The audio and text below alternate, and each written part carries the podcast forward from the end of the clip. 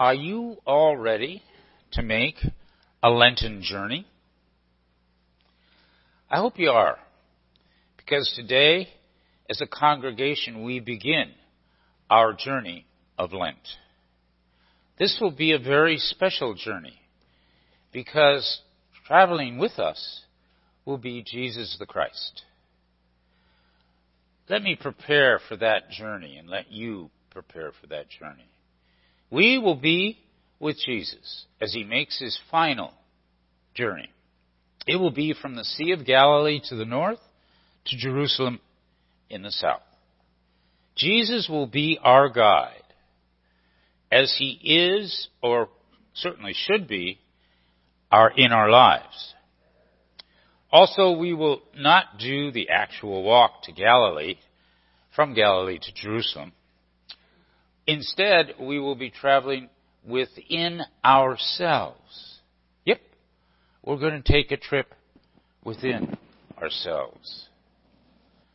As Christians, during the time of Lent, we are called upon to look within ourselves, and we are trying to find out whether we, as a person, are walking the path of faith in God and Jesus Christ. We discover that perhaps intentionally or unintentionally, we have strayed from that path. In the Christian church, Lent is a season of 40 days of introspection and repentance to help people prepare themselves for Easter. Sundays are not counted in the 40 days. The season begins on Fat Tuesday. I love that name, Fat Tuesday, and starts the very next day on Ash Wednesday. It lasts through the Saturday before Easter. We will see the activities of Jesus on his journey that must make us think about how those activities impact our lives, if they do so at all. On our journey, we will see what we are called by God to do and the importance of those actions we are called to fulfill will have in our lives. So let's get started on the journey and its relevance to us. The first thing Jesus does as he sets his face towards Jerusalem. He sets his face towards Jerusalem. Those are some of the most powerful words in the Bible. They describe Jesus making a firm and irrevocable, life-changing, world-changing, or in his case, life-ending decision. He will go to Jerusalem. Why would Jesus make such a momentous life-ending journey? With the end of this journey and what that would really mean for him. Well, Jerusalem was the center of power for those Jews allowed to exercise some control over those that lived in Palestine. But it was also close to the center of power for those who really ruled Palestine with brutal and merciless power, the famous or infamous Roman army. Anything that would cause a threat, actual or perceived, to Roman rule would be brutally and forcefully crushed. And Jesus was such a threat. And he knew it. But despite that knowledge, Jesus took the path of total dedication to God. I'm sure he knew that his love and faith in God will cause him a terrible and life-ending experience. But he took the journey anyway. So, my first point of perhaps contemplation for Lent is based on the journey that Jesus made. How strong is our love commitment and faith commitment to God. Could we ever completely set our face towards God and nothing else? We will contemplate that in the days to come. Even before he gets started on his journey, he's distracted. Jesus is confronted by a grieving father who asks him to cure his son, who is possessed by a demon. Jesus stops walking, shows compassion to the man, and cures his son from the demon. How often do we show such compassion to the sick who we don't even know? Especially when we have our faces turned to something we consider to be very important, but not God. That is my second contemplation point for this Lenten season.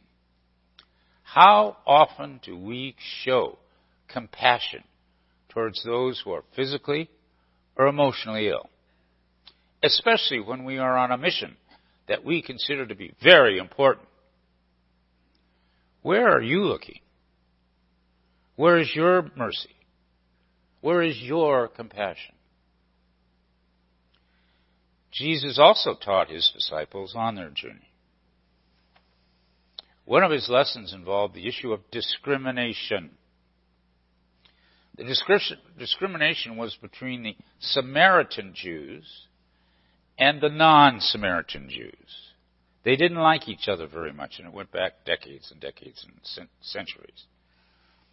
Well, Jesus was not allowed to enter Samaria on his journey because he was a non-Samaritan Jew. That added days to his journey. And he was not allowed to enter Samaria because he had set his face on Jerusalem. Does the teaching of Jesus about discrimination touch our lives? Do the words, "Do unto others as you would have them do unto you," apply in our daily lives? Do we in any way discriminate against the homeless, the poor, those of different ethnic backgrounds or sexual orientation? Would we be ready to welcome them into our homes? Would our faces be turned towards God and therefore love them as one of God's children, as they should be? I was on the board of a nonprofit organization that used to meet in the boardroom of the downtown LA Library. During one meeting and before the library had opened, I went into the men's room. It was a beautiful room.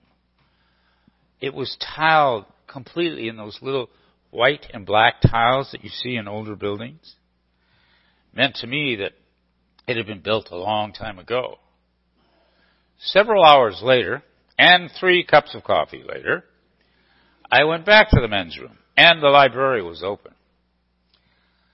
I opened the door, and I was shocked to see it was filled by many men, at least 10. Some of them were naked. Some of them were washing their bodies from the water in the toilets. Some of them were crowded around the sinks, washing themselves. And others were simply doing anything they could to clean themselves up. My look of amazement, and I'm sure a little bit of disgust, got the attention of one of the men, who came up to me and stood very close to me. And he said, "We apologize to you, sir, for any inconvenience we are causing you. We hope you'll forgive us. This is the only place in miles where we can really get ourselves clean. And we hope you understand."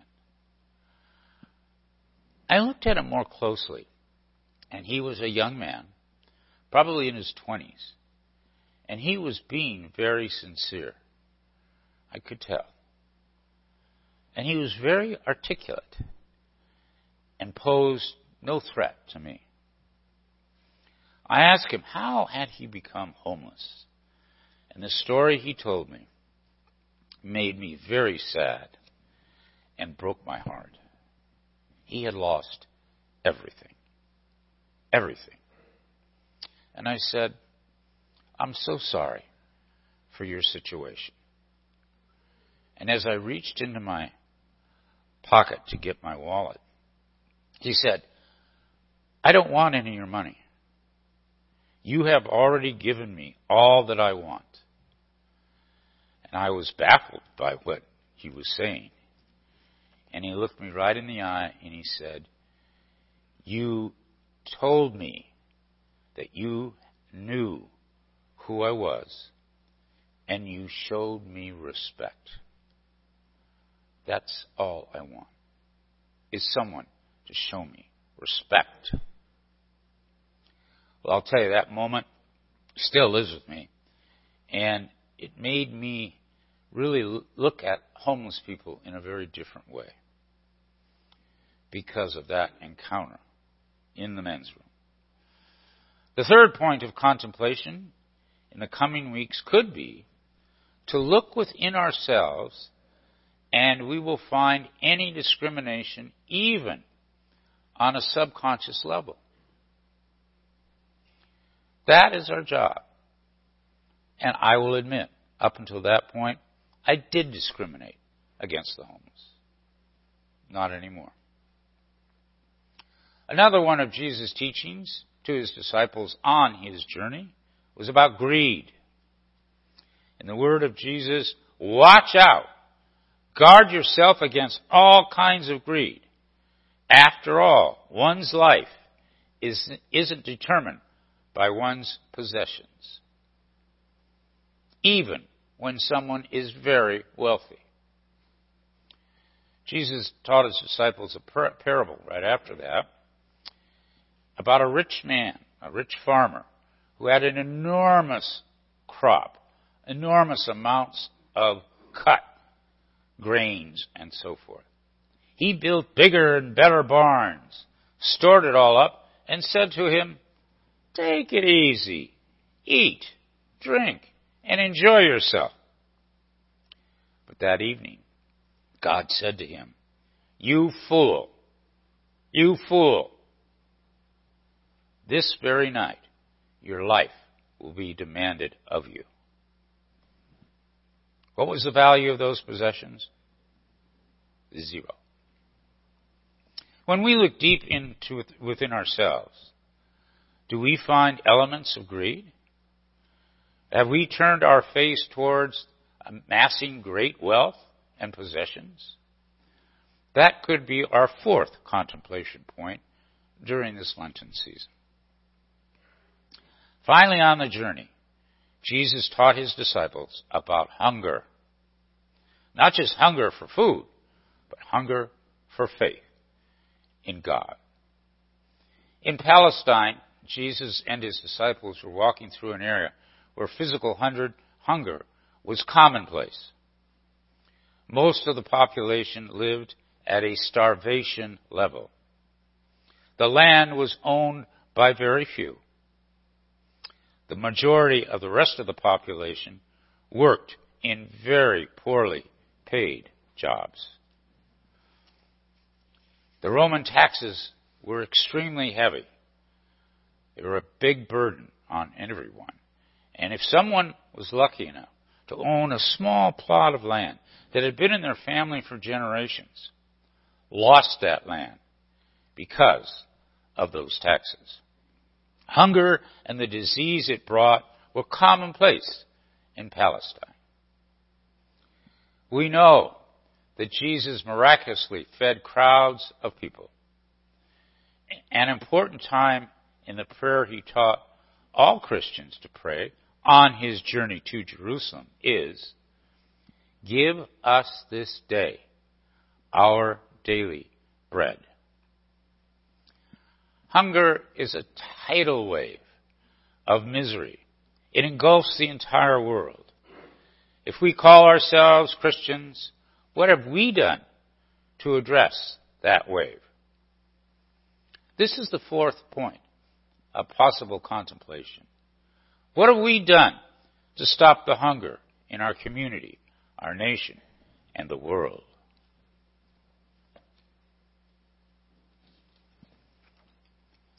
Through his journey, Jesus emphasized the way he lived, the lifestyle of the Christian walk. He said, "I am the way, the truth, and the life." I am the way, the truth, and the life. Whenever we say yes to Jesus and turn our faces towards Jesus and agree to travel with him, we ignore the ways of the world. We travel the Jesus way. And he spent his final days telling us how. Our Lord not only wants us to know and live his words, he also wants us to teach those words to others. So as Jesus traveled, he was focused, like a laser beam, focused. He was headed towards suffering and death. Yet he took the time along the way to heal the sick, to teach the ways of God to those who would listen, and to feed the hungry.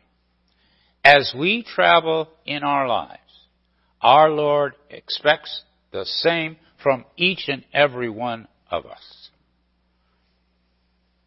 At the beginning of this sermon, I asked the question, why would Jesus make such a journey, knowing the end result?